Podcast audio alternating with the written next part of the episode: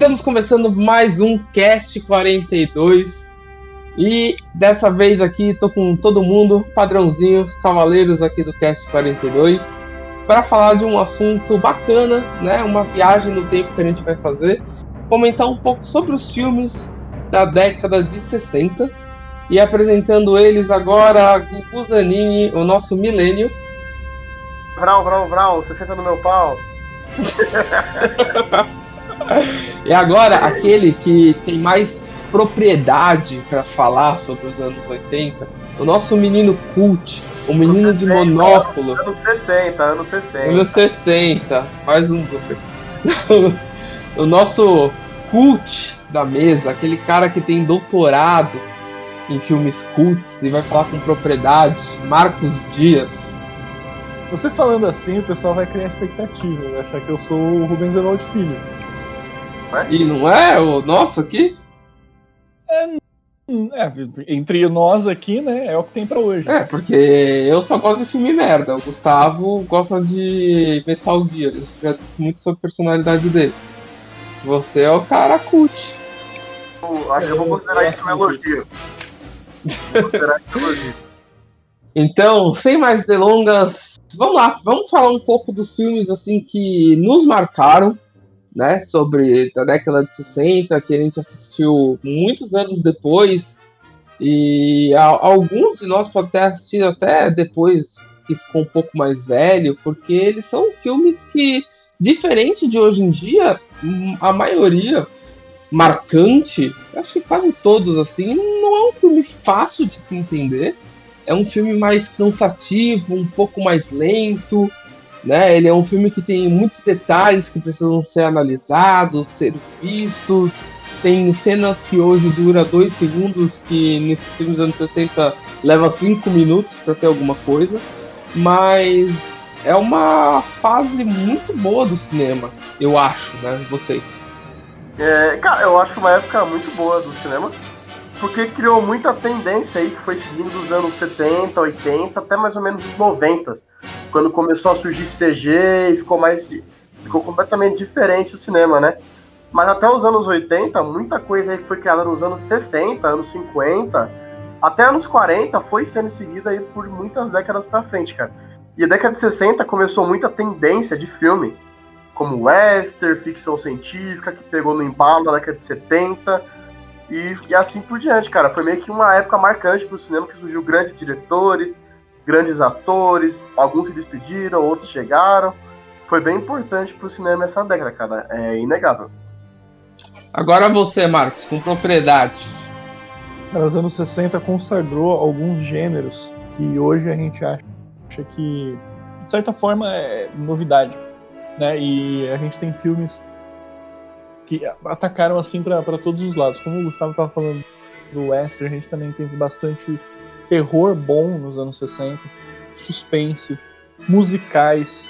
E eu acho que o mais legal dos anos 60 é que você não tinha muito computador. Quer dizer, não tinha computador. não tinha efeitos visuais, efeitos especiais. Tudo que você tinha que fazer era na raça, era na. No pelo. No braço. Então, isso deixa o cinema muito mais real, né? Sim. Tudo bem que hoje, se você for ver, alguns efeitos assim meio que deixam a desejar. É, era melhor ter feito no, no, no, pelo mesmo do que tentar inventar, né? É, exatamente. Então, muita coisa aí foi uma novidade incrível para a época e tanta coisa que é referência, que a gente lembra até hoje, de qualidade mesmo, filmes marcantes. E, bom, nós vamos falar aqui, né? Cada um Vamos dar uma introduzida em alguns assim que a gente gostou. Uh, eu vou começar. Eu vou aproveitar. Eu vou falar de um filme que eu acho que eu lembro que assim meus pais apresentaram para mim, locadora, saudosa época de locadora, falando que era um filme que eu deveria levar para a vida, né? Que é Spartacus. Spartacus que é um né, do consagrado Kubrick na direção foi um filme ganhador de números. Foi ganhador de números. É o Spartacus que é ganhador de Oscars, não? Não, né? Não lembro então, Agora não tem que ver aqui. É, é Spartacus, mas. É, melhor ator coadjuvante. Isso é. Direção de arte colorida, fotografia colorida, melhor figurino colorido. Isso. Isso mesmo. Porque o Spartacus foi uma das grandes revoluções que o Kubrick trouxe.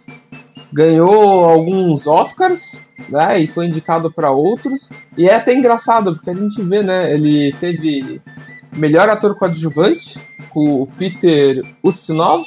E daí a gente tem melhor direção de arte colorida, melhor fotografia colorida e melhor figurino colorido. Como é engraçado, né, ver essa premiação do Oscar. A gente hoje vive uma transição aí, né, que a gente pode pegar os filmes de live action, que não são live action, como o Rei Leão, que talvez venha a criar uma nova categoria no Oscar aí de premiação. E a gente já vê o Oscar de, de 61 já com, com essas coisas né, de arte colorida, fotografia colorida, que é uma coisa que hoje veio a ser normal, né? Hoje você faz filme preto e branco é esquisito, embora alguns ainda sejam lançados, como Farol, que saiu esse ano já, mas ele, a lista de Schindler, ele é um filme que veio com essa temática. E ele não só revolucionou, não só foi um puta de um filmaço, como ele gerou séries atual, atualmente, né? Tem, a gente teve a série Spartacus, que é baseado na obra também, e eu acho que foi um filme que fez acontecer, que é o mais importante. Assim como eu acho que a grande maioria dos filmes dos anos 60 fizeram acontecer, ele foi um filme que me marcou, e eu sempre gostei muito dessas coisas de Gladiador, Roma, né? Então foi um filme que me marcou bastante por causa disso.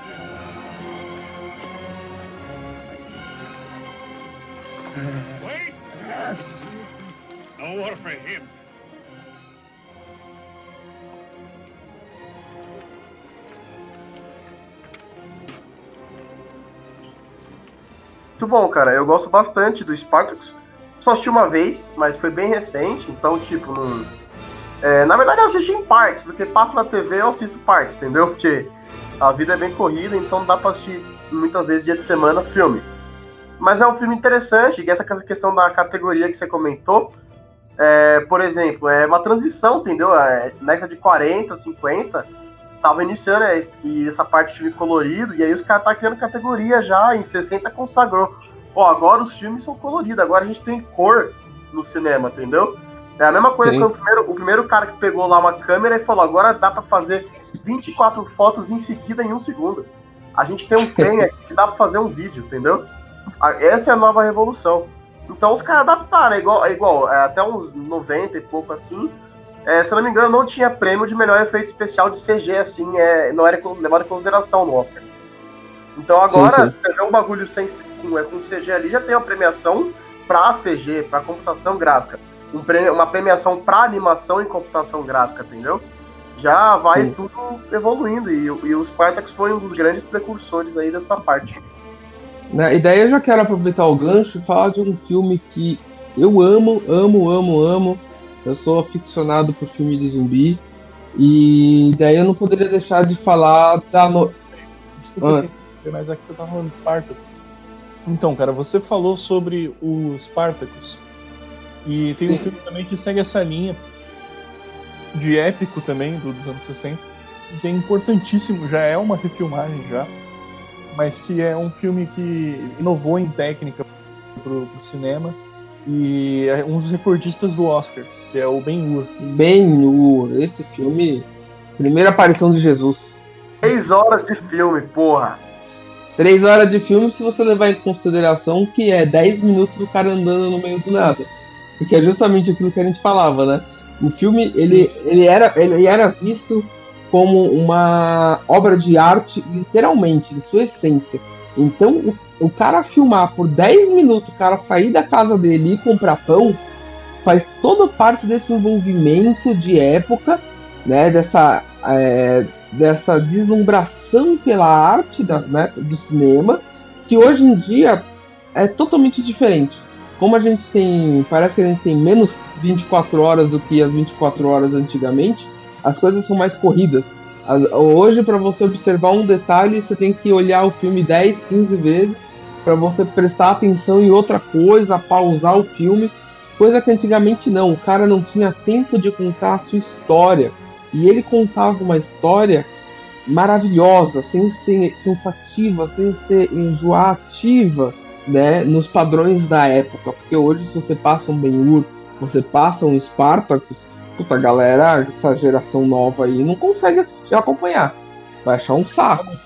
É aquela coisa, né? Cada frame do filme era uma pintura renascentista diferente, tá ligado? Era uma Sim, total. cada detalhe ali era feito. Não, você tem que estar nesse momento aqui. Não era uma coisa, não, passa uma cena bonita por 5 segundos, não. É a cena bonita por 10 minutos, aí acontece alguma coisa nessa cena que é o gancho pra próxima cena que vai ser uma transição pra próxima cena de arte. Era a Sim, arte total. tela, entendeu? Era uma história através. segundo o Scorsese, Isso que é cinema. Segundo Scorsese, isso que é cinema, e Isso não que é filme. Mas Também é, é esse, né? eles faziam várias muita coisa. É, com certeza. É uma época É que o pessoal fazia muita coisa porque pode, simplesmente. Por que, que a gente Sim. vai colocar um plano aqui de 10 minutos do cara andando e com essa paisagem? Simplesmente porque a gente tem o melhor equipamento para isso. Com essa paisagem de deserto, né? Essa paisagem de deserto. É inovação no mercado, entendeu? Ah, e, e o que falar do Villeneuve, por exemplo, do, do Blade Runner 2049? Não tá muito longe, né? Não, não tá filme mesmo. contemplativo. E o Ben-Hur é um filme muito contemplativo, mas que ele não é só isso, né? Ele tem uma história muito boa. Sim, é que, uma Blade Runner- é que atuação- Blade Runner já é contemplativo no, no- é, e tem a, a- com a cena que ela faz referência a alguma coisa dentro do filme, entendeu? Na década de 60, nem Sim. sempre era assim. Às vezes era só uma puta obra de arte. Entendeu? Sim. Às vezes era só uma obra de arte. O Blade Runner é diferente já, faz uma referência a alguma coisa, entendeu? Mas é, é, É, o é, Blade Runner, ele é um. Ele é meio que uma sequência é, disfarçado de reboot, mas é. Falando besteira, na verdade, não é um reboot. Né? Mas é. Ele tem coisas de reboot, assim, mas é uma sequência. O Blade Runner tem. Tem, tem coisas de, de sequência, assim, mas é, não é isso. Agora eu me perdi, caramba. Ó, o, o Blade Runner 2049 ele tem algumas coisas de reboot, mas na verdade é uma sequência, então ele tem bastante coisa que é do original. Mas o, o que eu tô falando do, do Ben-Hur, por exemplo, é que é- era aquela ostentação de fotografia, né? Como muita gente faz hoje em dia. Eu falei do Blade Runner porque foi o primeiro que me veio à cabeça. Mas tem outros, o Regresso. Por que que, o- por que, que vão fazer com iluminação natural é, todo filme com iluminação natural. Ah, porque pode. Que a gente pode. Tudo bem, pode. Mad Max, cara. O último Mad Max. Exatamente, é. O cara botou que carro que- correndo de verdade no deserto e um cara tocando guitarra num carro em alta velocidade com fogo do lado, de verdade. E essa época é- é- era bem isso mesmo, os anos 60. A gente vai fazer isso porque a gente pode, porque vai ser uma inovação. Da, daqui a alguns anos vão ver a gente como referência. E o Ben-Hur tem muito disso. Não é à toa que ele ganhou 11 Oscars. Sim. Mas é, não era nem pra ele estar falando tanto do Ben-Hur, era só uma pinceladinha mesmo. Não, mas foi, foi bem colocado, foi bem colocado. Não, não foi em vão. Valeu a pena essa colocação. E daí a gente pode aproveitar agora, posso falar do meu próximo filme, que pula totalmente de gênero, que é A Noite dos Mortos-Vivos. Que é quando Romero chegou com dois pés no peito e falando, filhão, isso aqui vai ser. Vai dizer tendência, cara. Isso vai ser tendência. E é um filme que é de 68, né? Foi lançado em preto e branco, tem a versão colorida, mas se a gente for pegar o filme do do Romero e o filme do Spartacus com as devidas proporções, porque um teve um orçamento milionário e o outro nem tanto, a versão colorida é um lixo, é fogo verde, entendeu? Mas o filme ele traz um enredo simplório, uma dois irmãos, eles vão visitar alguém no cemitério e quando eles veem as pessoas estão comendo gente viva e eles ficam escondidos dentro de uma casa até o final do filme, onde acontece uma coisa X, que naquela época foi de certa forma até uma inovação, você matar os protagonistas do seu, do seu filme, né? Você matar aquela, aquele pessoal que você acompanha. Hoje isso já é normal, ainda mais em filme de zumbi, que é tudo Ctrl-C, Ctrl-V em lugares diferentes. Eu posso falar isso porque eu já vi filme de zumbi até em avião, em cadeia, né? Então a gente sabe muito bem como é que é o final desses filmes. Mas o cara chegou com uma proposta totalmente diferente do que o cinema estava apresentando em muitas coisas, com um orçamento pífio de 114 mil dólares, e o cara arrecadou 30 milhões de dólares. Entendeu? E também deu origem à franquia de filmes A Noite dos Mortos Vivos, tem que lembrar disso, Living Dead. Sim. Eu queria perguntar uma coisa aí, o original é preto e branco de 68. Isso. É, é que eu. eu é. É, e, e, qual que é. Qual que é aquele filme do shopping? É Madrugada dos Mortos. Madrugada dos Mortos, do Jorge Muito Romero bom, também. muito bom. Não, não, mas, é, é então, eu tava confundindo a noite. Não, porque tem dois Madrugada dos Mortos. Tem o Madrugada dos Mortos 2004 do Zack Snyder, que é maravilhoso. É um dos melhores remakes já criados na face da Terra. E tem o Madrugada dos Mortos de 78, que também é muito bom, não deixa a desejar. Eu gosto que é muito. Do Jorge Romero. Que é do Jorge Cara, Romero. É, então, que é do Romero. O Madrugada dos Mortos do Romero não é Madrugada dos Mortos, eu esqueci o nome. É Dawn of the Dead, é Madrugada dos Mortos. É, é isso aí mesmo. É Dawn of the Dead, é do Romero. É, é Dawn of the Romero. Dead. Tem o Night of the Living Dead e tem o Dawn of the Dead. Isso, daí tem aquele de comédia também, foi feito depois. É, é o seguinte, é, Jorge Romero teve uma influência tão forte e criou uma tendência tão forte no mundo de, de zumbi é, que, velho, não foi só nos filmes que seguiram com a, a, série do Living Dead, a Madrugada dos Mortos, que é no shopping, foi em jogos também, jogos, livros, tudo. Você pode ver Resident Evil é completamente inspirado, os caras deixam isso na cara. Em, nos filmes do George Romero, nos filmes do George Romero. Também Dead Rising, o primeiro jogo, que é 100% dentro de um shopping, os caras tiveram que colocar um aviso na capa do jogo que não é inspirado nem cópia do filme do George Romero, porque a Capcom quase foi processada porque os caras fizeram de cópia. Sim, ele criou, uma tendência, total. ele criou uma tendência tão forte, cara, que todo mundo seguiu. Tudo bem que zumbis às vezes ali no, em filmes eram coisas de sobrenatural, não de vírus. Algo sobrenatural, entendeu? É era, era, é que é algo, é algo que veio muito da cultura africana. Ele tirou isso da cultura africana, por isso que vem esse negócio sobrenatural. E daí esse negócio de ai, vírus contagiando, foi algo que, que veio muito depois, entendeu? Muito é... depois mesmo. É que eu tô falando, os caras pegou o conceito dele e falou, mano, tá pra fazer muita coisa aqui, velho. Olha o que esse cara, mano, o cara é um gênio, o cara criou um bagulho, você pode inventar mil maneiras. Hoje em dia tá saturado, porque todo dia tem algum jogo, algum filme de zumbi diferente. Alguma coisa Sim. diferente. Mas, porra, até a década de 80, 90, ali da época do Play 1 ainda, velho, puta que pariu, mano. Era um bagulho que era um universo, era medonho, era, era dava, zumbi dava medo. É isso que eu falo, zumbi era um negócio pra dar medo, entendeu? Hoje em dia Sim. é um negócio pra você ver e matar. Você tá nem aí. Eu lembro do House of the Dead, né? Do... House of the Dead. Pega Saturno. Né? Sim, sim. Maravilhoso. E aí eu lembro dos fliperamas. Que... Ah, come ficha pra caralho, né? Porra. É o famoso come ficha. pra isso. Literalmente. É, é 80 fichas nesse jogo. O que o Jorge Romero fez de diferente, na verdade, foi. Ficha pra caralho. O Jorge Romero não foi o primeiro a fazer filme de zumbi, na verdade. O que ele fez primeiro foi dar essa outra. É, é roupagem. Estilo, não é roupagem, é, é outro estilo. Pro consagrou o gênero. Nem, ó, uma coisa é, nem sempre o primeiro cara que faz alguma coisa nova é o cara que consagra o gênero. É, exatamente. E o Jorge Romero, Romero ele consagrou isso de duas formas. A primeira, trash. Não tinha muito disso antes do Jorge Romero. E de chegar lá e fazer na raça, a maquiagem, os efeitos super é, é, reais mesmo. Né? Hoje a gente vê e parece que não é, né? Mas na época foi extremamente chocante. Na época foi extremamente chocante.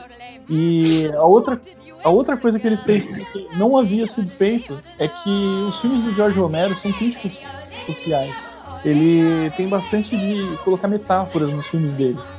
Então, se você for ver o, o Despertar dos o, o filme O que eu queria lembrar, o nome é Despertar dos Mortos, tá? Dawn of the Dead. Ah, Não é madrugada, é Despertar dos Mortos.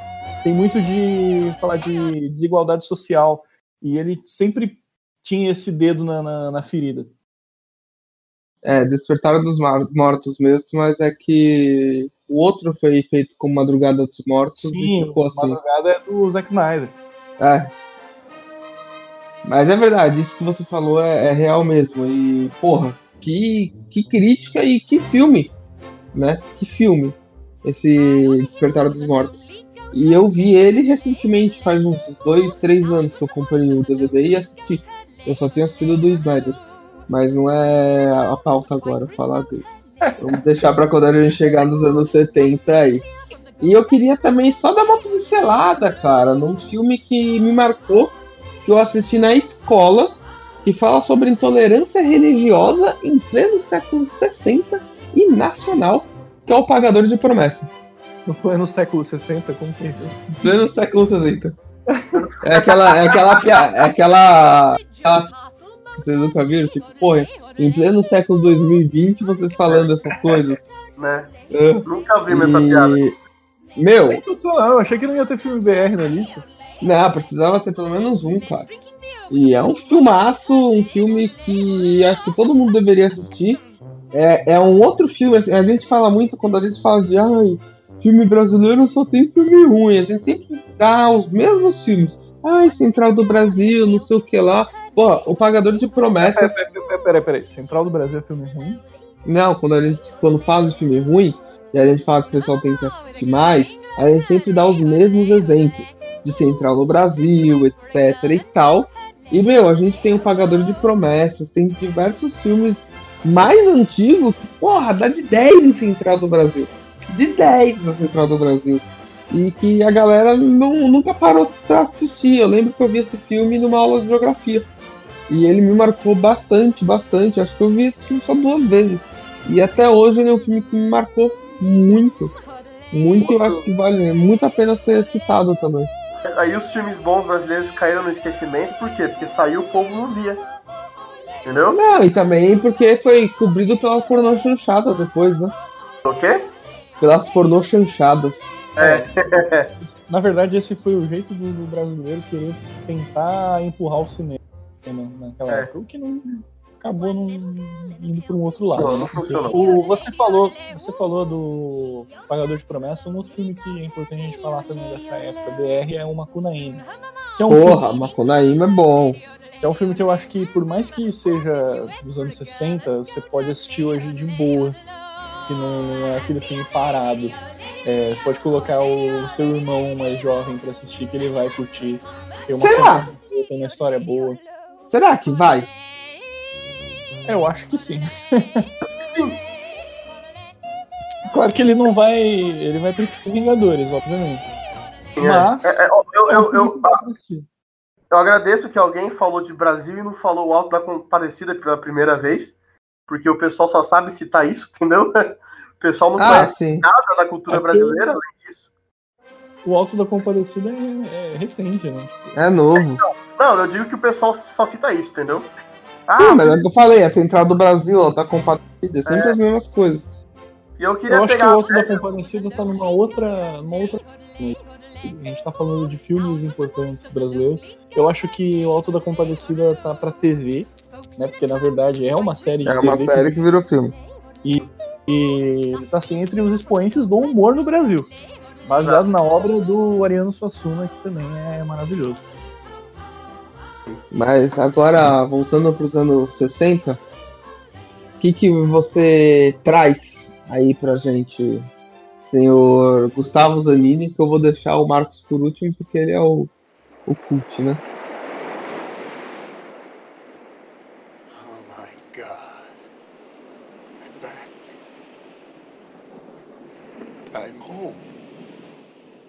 Oh finally, really did it. You maniacs! You blew it up! Oh, damn you! God! Aí o povo já vai parar de ver o podcast, porque chegou o cara cult. é, vou boicotar, né? Não pode ser. Então, o que eu trouxe aqui, eu trouxe mais um do que, assim, é, já, eu vou adiantar já, porque a gente vai fazer o um negócio do melhor diretor da década, mas não tem como falar, porque vai citar, tipo, mais dois filmes dele aqui. É o Stanley Kubrick, que foi, acho que todo mundo vota unanimemente aqui, que ele foi o melhor diretor da época. Ah.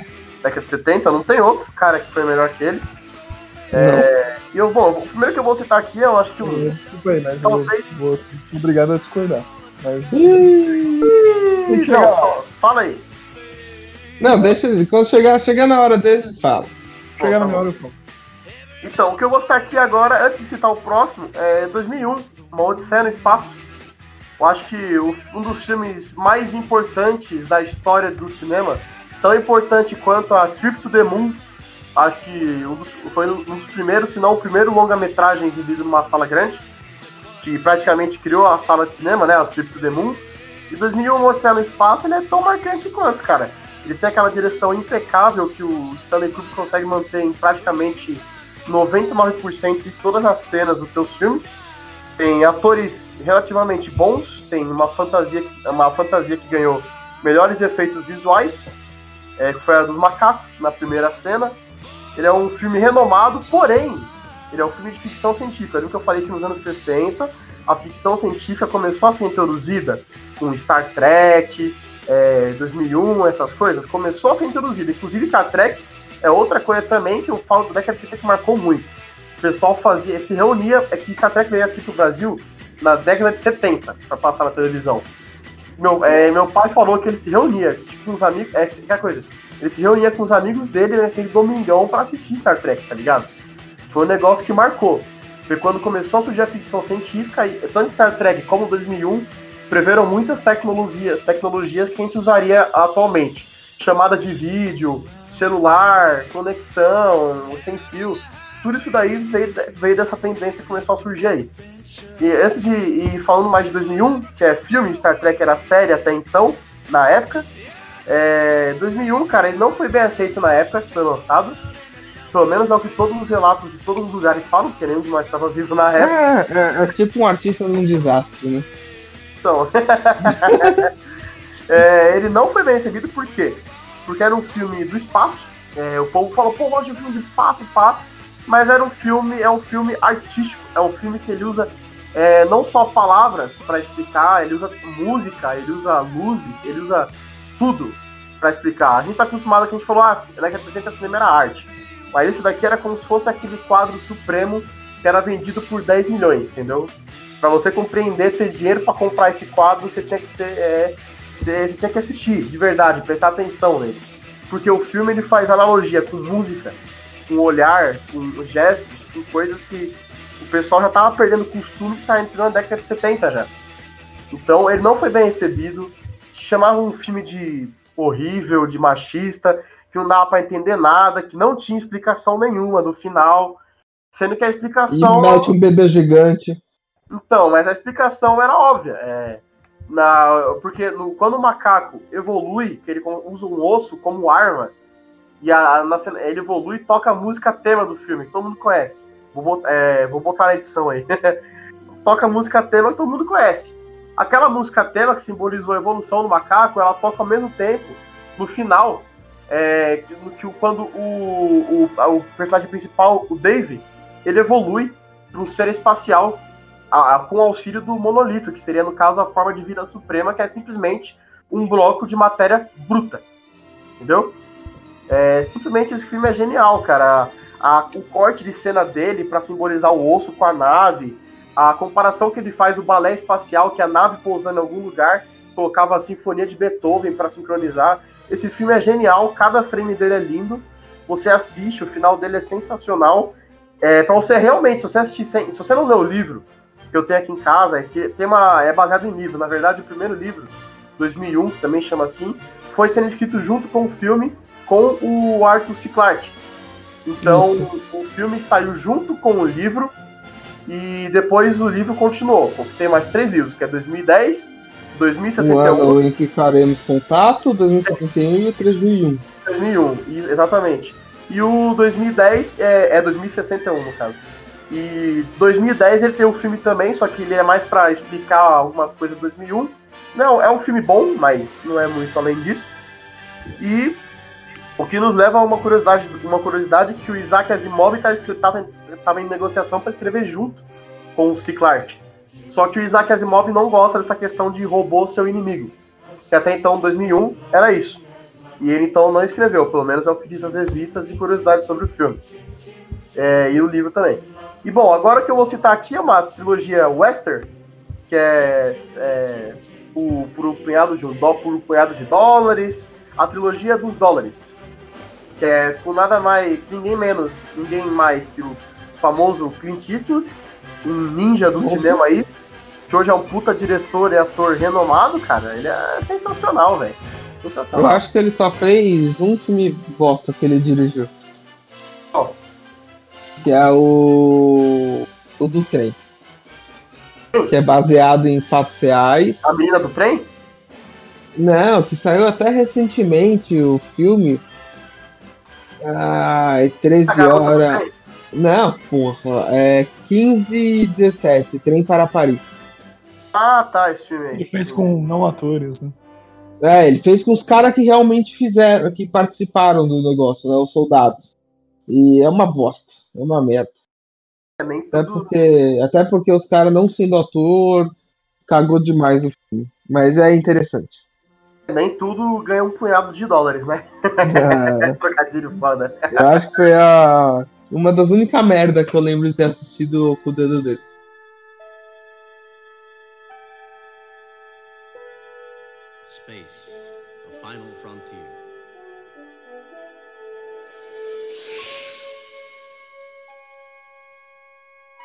These are the voyages of the starship Enterprise.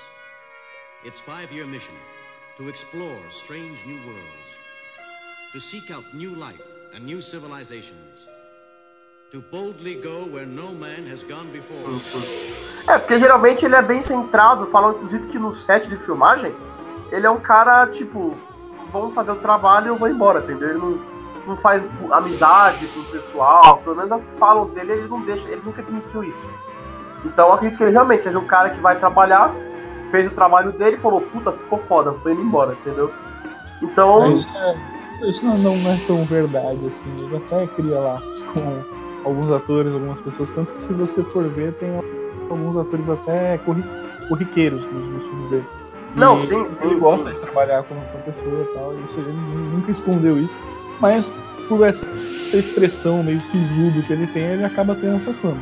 É que você vê, os caras falam, porra, você não cria laço com ninguém. Ele vai lá e não desmente, porque ele tá nem aí, porque o cara tá falando dele, entendeu? É, faz parte mas... mística, né? É, faz, faz parte do personagem Clint Eastwood, entendeu? Ficou o cara Exatamente. 30 anos aí sendo o cara fodão que tá com um charutão na boca, um olhar pro horizonte e é o tiro mais rápido do Oeste. Ele tem que manter o personagem dele, tá ligado? É um puta diretor, eu sou muito fã do cara como ator e diretor. Roteirista também, acho que ele já fez alguns roteiros, os filmes que ele faz. Já. É, então, e sou... a Warner, a Warner tava cogitando ele para fazer um filme da DC, né? Sim, sim, exatamente. Então, do, é... do piloto lá que eu não lembro o nome qual que é. Que parece... Falando do Lanterna Verde?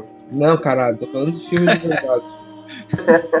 é de um personagem que não é muito famoso. Até esqueci o nome, na época eu tinha feito a matéria, tudo, só quando deu o BO do site lá, eu acabei perdendo, mas ele tinha sido cogitado a fazer um filme da DC que é sobre guerra, né? Tá dentro do, do que ele gosta.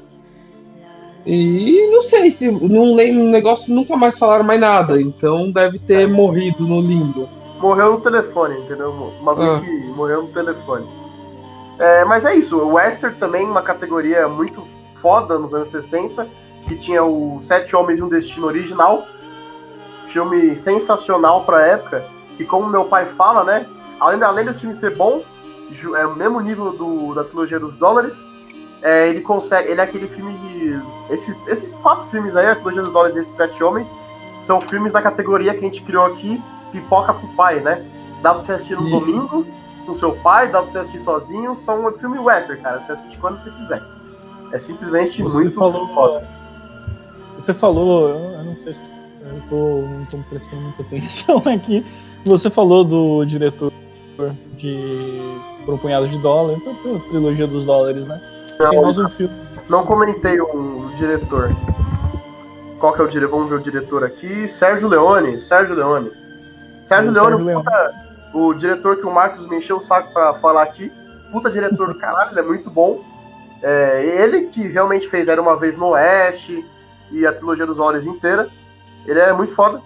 E ele é um gênio do western, né? O cara que deu a tendência principal aí pro western. Talvez não seja o cara que fez o primeiro filme do western. Mas é igual o Jorge Romero. Ele foi lá e consagrou o western, entendeu? Isso. E vamos lá agora. Eu lembrei, vocês, vocês falaram do Ben-Hur, aí eu lembrei de uma parada. Um filme que o Marcos me lembrou faz alguns minutos, quando o Andrei e ele citaram Ben-Hur, que é um puta filme também. O Planeta dos Macacos. Boa. Planeta dos Macacos, filmão excelente aí. Foi lançado em 68. Eu faço questão de falar que tem o mesmo ator que ganha Oscar, que é o principal do. Não sei se é o principal do Ben. Não lembro se ele é o principal do Ben Hur, mas ele é o principal aqui do Planeta dos Macacos. É, é É o o, Car- Salton o Heston. Carlton Heston. Ele é sensacional aqui nesse papel. E esse, esse é baseado em livro. É baseado em livro. Só que a diferença aqui pro livro e pro filme é que, no caso, o livro não se passava na Terra. Os caras iam parar em outro lugar e era o planeta dos macacos. Era isso. Agora, aqui no filme, o plot do filme é que, na verdade, eles estavam o tempo todo no planeta Terra. Isso. Entendeu? Isso foi, o- cara, foi acho que um dos finais, foi um dos finais que mais É um dos plot twists que mais explodiu a cabeça de todo mundo. Exato, os caras falam que pra guardar segredo desse final, foi aquela coisa, antigamente, antigamente era mais fácil guardar segredo de, de filme. Vamos convenhar, hoje em dia com internet, Não qualquer um. internet, né? Então, qualquer um hoje em dia no set que assinou o contrato, tira uma foto, vaza numa conta anônima e ninguém vai ficar sabendo quem foi. Hoje Mas em dia eu- você tem a cultura do spoiler. Né? É, hoje- é, hoje em dia você tá comprando spoiler. Você- Foi isso que você falou? Hoje em dia você tem a cultura do spoiler. Assim, é, infelizmente tem essa cultura. E o Planeta dos Macacos, cara, ele além de ter um, foi um dos filmes pioneiros, assim, nesses finais relativamente tristes, chocantes. É, ele é um filme de ficção científica muito bom, apresenta vários conceitos aí, igual o 2001. Não é tão poético como o 2001, mas ele apresenta vários conceitos igual o estilo 2001, Star Trek, várias dessas coisas. E ele ganhou também melhor figurino, pelos macacos fantasiados lá. E eu queria falar que aquele beijo no final do Carlton Heston com a macaca não é. Como é que fala? Aquele bagulho de. Não é zoofilia. Aquele beijo era completamente consentido pela macaca. completamente consentido. E virou mas franquia, virou Zoofilia, zoofilia com sentido existe. Não. Não, cara. A macaca era, era consciente dos atos dela. É, e, foi, pô, um- foi um beijo também que quebrou paradigmas, né? Sim, total. Total. Total. O cara, não, não fato, assim, ele não se apaixonou por ela, mas o fato dele beijar, que não seria no, até então a, a estrela, do, a mocinha do filme, que era uma humana lá que não falava, é, foi um puta quebra de padrão, entendeu? Geralmente a personagem que o pessoal considera feia não pega ninguém, no caso era uma macaca. Literalmente. e, bom, é, esse, esse é os filmes. Pedro dos Macacos virou franquia também. Agora, o último filme do que eu vou falar aqui é o filme, só vou citar mesmo, é o Doctor Strange Love, do Stanley Kubrick. Que mais um filme aí que consagra o Stanley Kubrick pra mim como o diretor da década, independente do que o Marcos deve falar aqui. Chupa, Marcos. Eu acho que a gente vai entrar numa briga intelectual aqui, porque quando, quando eu falar pra você, você vai ficar meio, ah, é verdade. Então vamos deixar de enrolar e fala aí pra gente. Então, passa seus filmes pra gente. Então vamos lá. É, eu separei dois filmes que pra mim não, não são os melhores da década de 60, mas são os filmes que me marcaram e me influenciam. É, tanto as coisas que eu quero fazer quanto as coisas que eu quero assistir. É, tem alguma coisa desses filmes. E o primeiro deles já é logo do início da década de 60 e a gente fala até hoje. É super clichê, eu não sei como um de vocês não falou. Talvez por ser tão clichê. E Que a gente combinou antes. é, verdade. não é pra estragar assim. Enfim, As pessoas que estão ouvindo não sabem disso. é pra toda a magia do negócio. o diretor da década de 60 para mim, que não é só da década de 60, é um dos diretores mais importantes de todos os tempos, porque é o diretor que mais tem domínio narrativo. Eu concordo que o Kubrick também é um dos maiores diretores da época, da época não, de todos os tempos. E eu concordo que o Kubrick também inovou em muita coisa, principalmente em relação à ficção científica, 2001. E eu conheço muita gente que não suporta esse filme até hoje, é compreensível. Mas esse filme que eu vou falar agora, eu não conheço uma pessoa.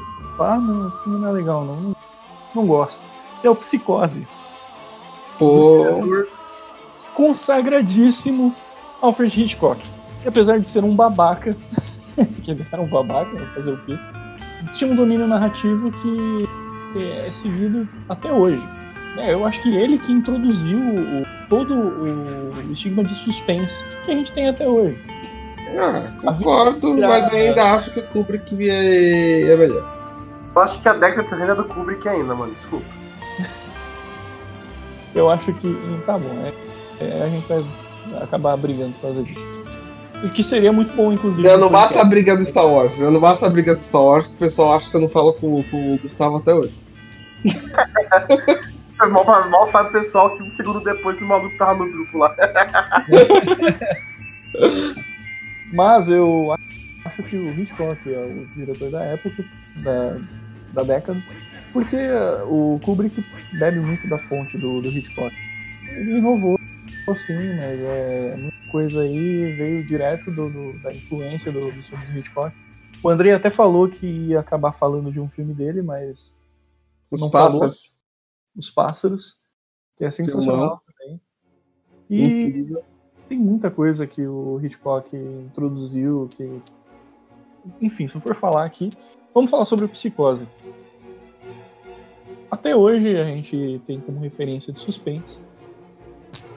É um filme sensacional e muita coisa na narrativa mesmo pegou desprevenido, né? Ele trabalhou bastante com quebra de expectativa a protagonista do, do, do filme morre no, no segundo arco. Do, no segundo arco. Na. Nossa, esqueci a palavra. A protagonista do filme morre entre o primeiro e o segundo ato. E a partir de então a gente acompanha uma outra protagonista. É, inclusive, eu tô dando spoiler, mas quem não assistiu Psicose, né? E... Anos 60, né? É. é spoiler free, velho. Não vou nem botar aviso. Talvez eu bote. pois é, né? Pelo amor de Deus. E aí ah, também quem não assistiu Psicose assistiu Bates Motel também. É. E, é, enfim. E você tem uma versão muito horrível também do. Esqueci o nome do diretor. Esqueci real o nome do diretor. Você vai ter que brigar com o André agora, porque o André gosta do remake que é igualzinho. Não é igualzinho. É igualzinho, é igualzinho, é igualzinho. Cara, só pode ser que muda uma coisa ou outra, mas tem os mesmos frames, velho. Mano, é Ctrl-C, Ctrl-V total, cara. Eu acho que você falar mal do, do último filme é você falar mal do não, filme bem, não, não, é muito ruim. Só não, não, traz nada de novo. É, então. É Ctrl-C, Ctrl-V. É bom porque é bom porque é Ctrl-C, Ctrl-V. Se ele inova, não. É bom, exatamente, sim. É a mesma coisa do filme da Bela e Fera. Se você fala que o filme é ruim, você tá falando que a animação é ruim. Porque é Ctrl-C, Ctrl-V. Ok, mas o Psicose conta com a atuação péssima do Vince Vaughn. Ah, tá. Aí tudo bem. isso, isso pra mim é argumento. Isso você né? pode falar. Isso pra mim é argumento. E uh, o plot twist completamente inesperado, né? Que hoje em dia é clichê. O, o Bates Motel já brinca bastante com isso, né, porque naquela época era completamente inesperado. Hoje em dia é o que a gente mais espera.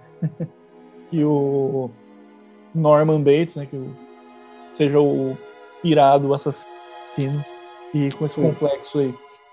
E, enfim, é um filme incrível, com uma narrativa incrível que o Hitchcock trouxe aí.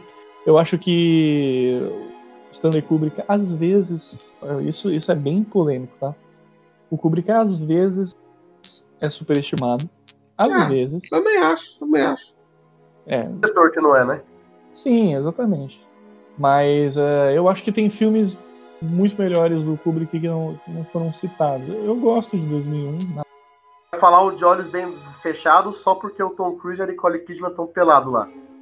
É, esse eu já não gosto muito. Eu até gosto também, nada contra.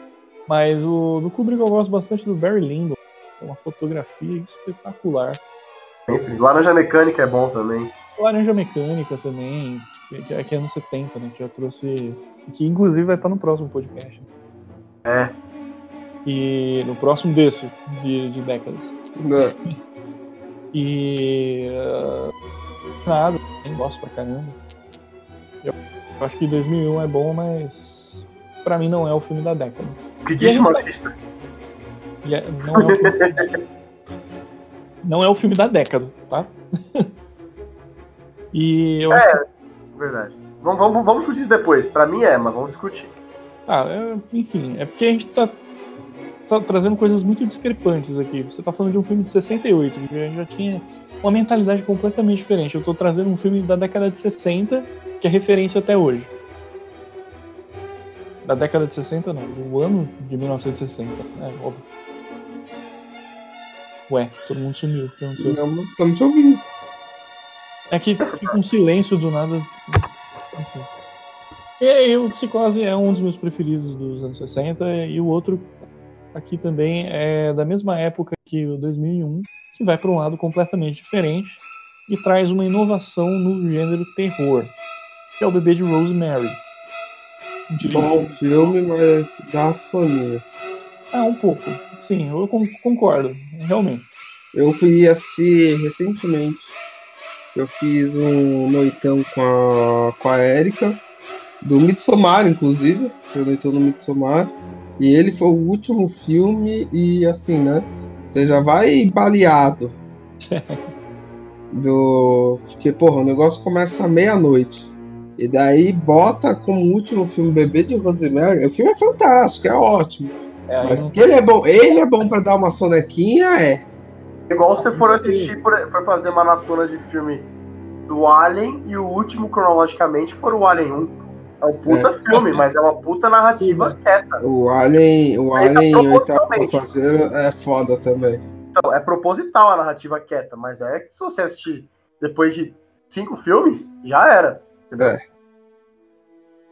É que também se a gente for pegar, né? Se a gente for começar a ver os filmes é, do Alien e começar pelos novos, a gente já começa desmotivado.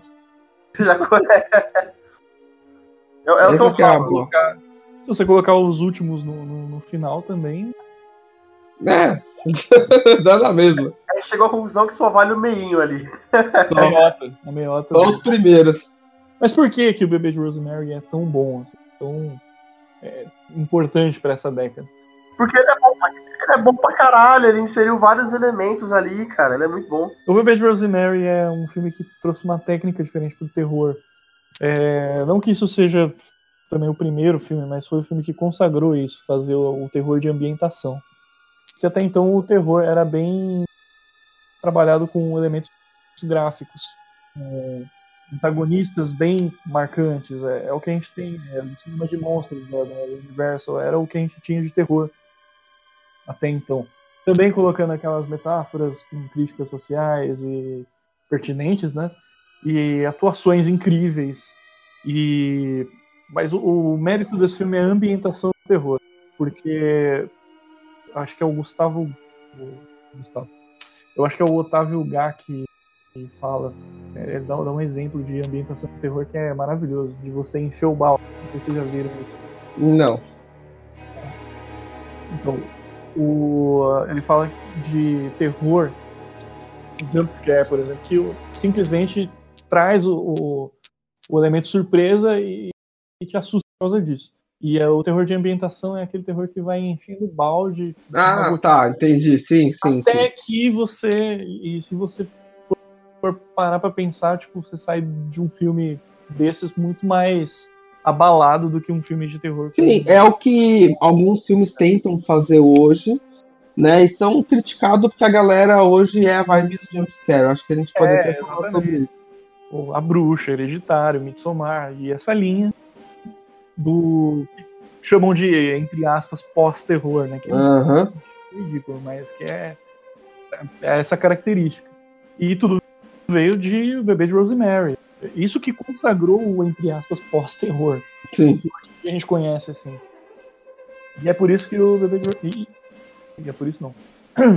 E isso é, exigia um pouco mais de técnica, porque quando você faz um terror de... terror gráfico, é, é, como George Romero e tal, você faz um negócio trash, você foca em, na maquiagem, você foca em determinadas. Como eu posso dizer? Você foca em algumas, algumas áreas né, do, desse trabalho de. desse trabalho do, do cinema.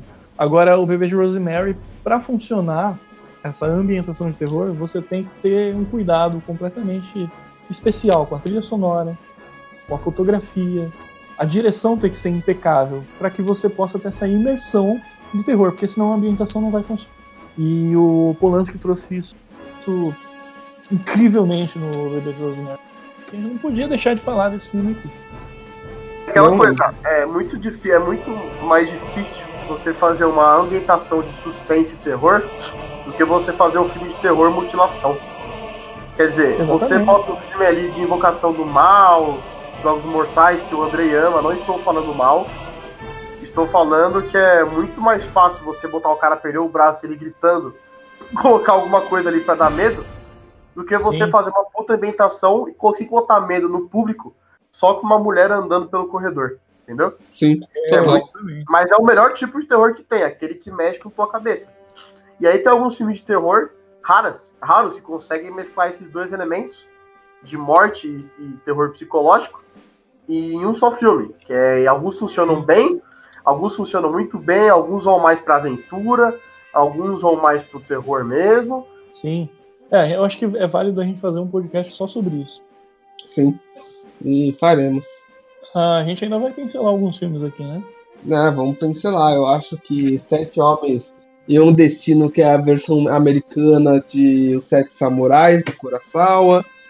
E recentemente, né, já faz uns, acho uns cinco anos, teve um, uma releitura que eu particularmente gostei, mas não foi muito bem aceita, né, pela, pelos críticos em geral. O pessoal caiu matando em cima, mas eu particularmente gostei. O elenco é pesado demais. E... Ah, bonequinha de luxo, Incrível. incrível, maravilhoso, literalmente um clássico em sua essência. Posso Fuji... falar? Pode, É. pode. Os anos 60 também foi a década dos musicais. Trouxe musicais maravilhosos, com a Noviça Rebelde, Mary Poppins, Amor Sublime Amor. Mary Poppins, que foi relançado agora, uma continuação, né? Sim, Entre é, aspas, pela Disney, que foi um sucesso também também. continuação disfarçada de reboot. né? É. Continuação Eu queria falar sucesso de do- reboot. Os Sete Homens de um Destino, que não sei porque o público não aceitou muito bem, mas eu também curto muito esse filme, o novo, com o Chris Pratt, e a carada, É, e a carada de cara foda que tem naquele filme. Denzel Washington, eu, eu curto bastante também, cara. Curto bastante. eu também não.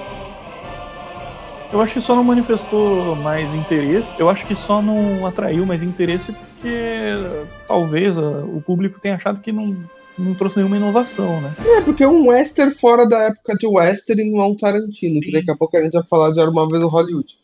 Que Exato. nada mais é do que um, um- uma poesia a todos os filmes clássicos dos anos 60, né? Inclusive que envolve o filme que eu vou falar agora, que é o Fugindo do Inferno, que tem uma cena lá com que o Brad Pitt faz, né? E porra, é, é maravilhoso.